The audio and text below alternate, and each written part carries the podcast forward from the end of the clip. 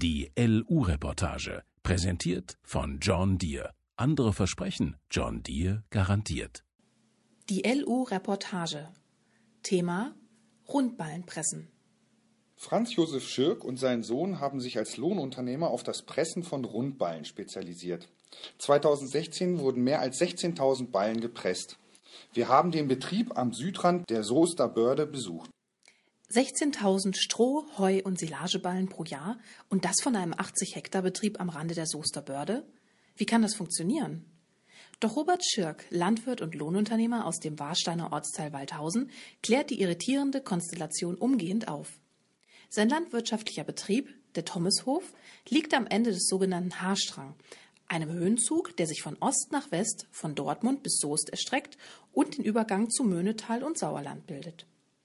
Der Hof basiert auf Ackerbau sowie Grünlandwirtschaft für die Haltung von rund 50 Heere Vordermutterkühen und bis zu 20 Pensionspferden. Robert Schirks Vater Franz Josef begann 1988 zur besseren Auslastung der eigenen Maschinen zusätzlich mit den Lohnarbeiten.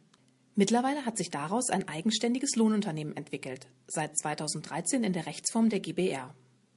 Vater und Sohn sind die Festangestellten, in der Saison unterstützt von vier weiteren Helfern aus der Nachbarschaft. Hauptdienstleistung ist das Pressen von Stroh und Grünfutter im Umkreis von etwa 30 Kilometern. Das erklärt die eingangs genannten Ballenzahlen, die natürlich nicht von den eigenen Flächen stammen. Dennoch gilt die Soester Börde nicht gerade als eine Hochburg der Veredelungswirtschaft. Und doch gäbe es nach wie vor einige Rindviehhalter, vor allem am Südrand der Börde, dem besagten Haarstrang. Nicht zu vergessen sind natürlich die Hobby-Landwirte und Pferdehalter, die ebenfalls größere Mengen Futter und Einstreu benötigen. Aber vor allem ein großer Teil des hier in der Region gepressten Strohs wird überregional vermarktet, vor allem in die Grünlandgebiete im Sauerland. Den Handel übernehmen häufig überregional tätige Strohhändler, in deren Auftrag die Thomashof GbR dann presst. Doch mittlerweile handelt Robert Schirk auch selbst mit Heu und Stroh und beliefert eigene Kunden im Umkreis bis zu 100 Kilometern. Nach der 2016er Saison befragt, zeigt sich der Unternehmer zufrieden. Die Strommengen pro Hektar waren in diesem Jahr deutlich geringer, auf einigen Schlägen durchaus 20 Prozent weniger. Deswegen ist die Nachfrage durchaus höher, sodass wir insgesamt deutlich mehr Ballen als in den Vorjahren gepresst und vermarktet haben. 2015 waren es insgesamt 12.000 Ballen, davon 8.000 Stroh. 2016 hatten wir diese Stückzahl schon im August erreicht und da fehlten die letzten Grasschnitte noch. Alles in allem haben wir 2016 rund 16.000 Ballen gepresst. Bei der genannten Menge handelt es sich übrigens ausschließlich um Rundballen. Gerade im überregionalen Handel scheint dies auf den ersten Blick eher unpraktisch, weil die Transportkapazitäten mit Quaderballen besser zu nutzen und damit die Kosten niedriger wären. Doch für seine Kunden, häufig Milchviehbetriebe im Sauerland, seien Rundballen besser zu handhaben, so der Lohnunternehmer. Außerdem können Rundballen besser draußen gelagert werden. Denn viele Landwirte verfügen nicht über genügend überdachten Lagerraum für Stroh. Die von Elo Schirk gepressten Ballen haben in der Regel einen Durchmesser zwischen 1,25 Meter und 1,30 Meter. Die reine Dienstleistung des Pressens rechnet der Lohnunternehmer mit netto 4,50 Euro pro Ballen ab. Das Wickeln inklusive Material schlägt jeweils mit netto 8 Euro zu Buche. Zum Einsatz kommen vier Rundballenpressen, davon eine Festkammerpresse sowie drei variable Pressen. Von letzterer ist eine als Press-Wickel-Kombination ausgerüstet, mit zwei separaten Wicklern. Angesichts der Gesamtballenzahl ist dies ein etwas überdimensionierter Maschinenbestand.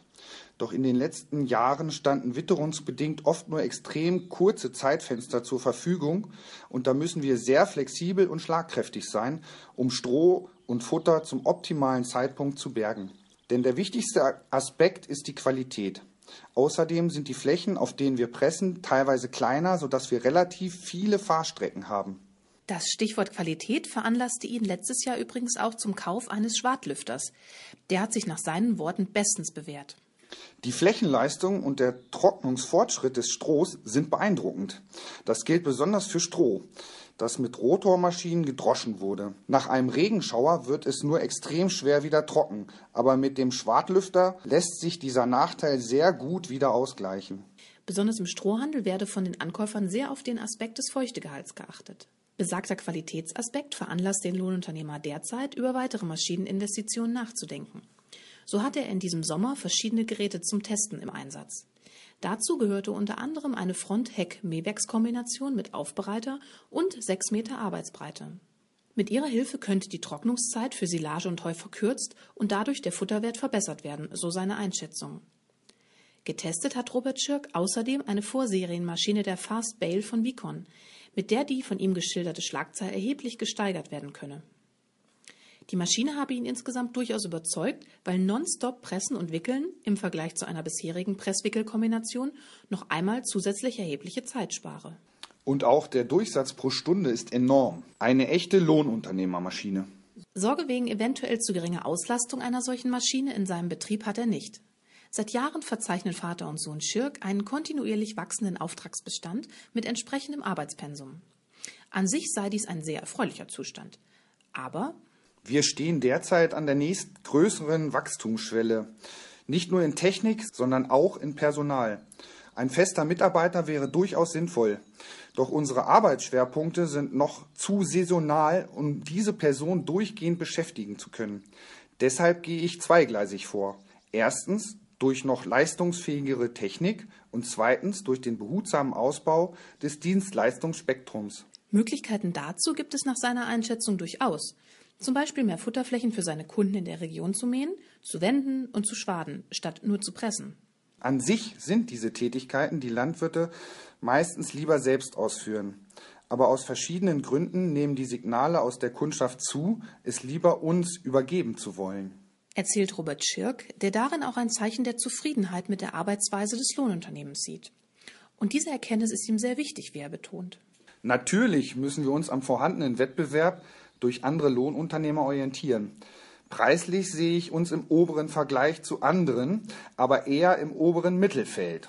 Unser Ziel ist es, nicht über den Preis wachsen, sondern durch Qualität. Das dauert länger, ist aber nachhaltiger.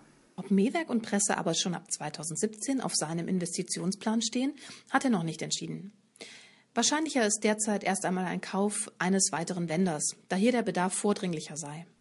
Unsere Devise ist, stets vorsichtig zu investieren, um wirtschaftlich immer im grünen Bereich zu bleiben.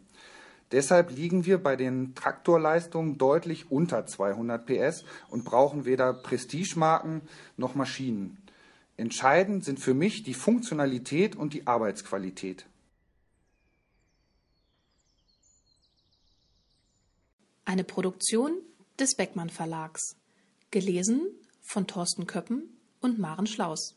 Andere versprechen, John Deere garantiert.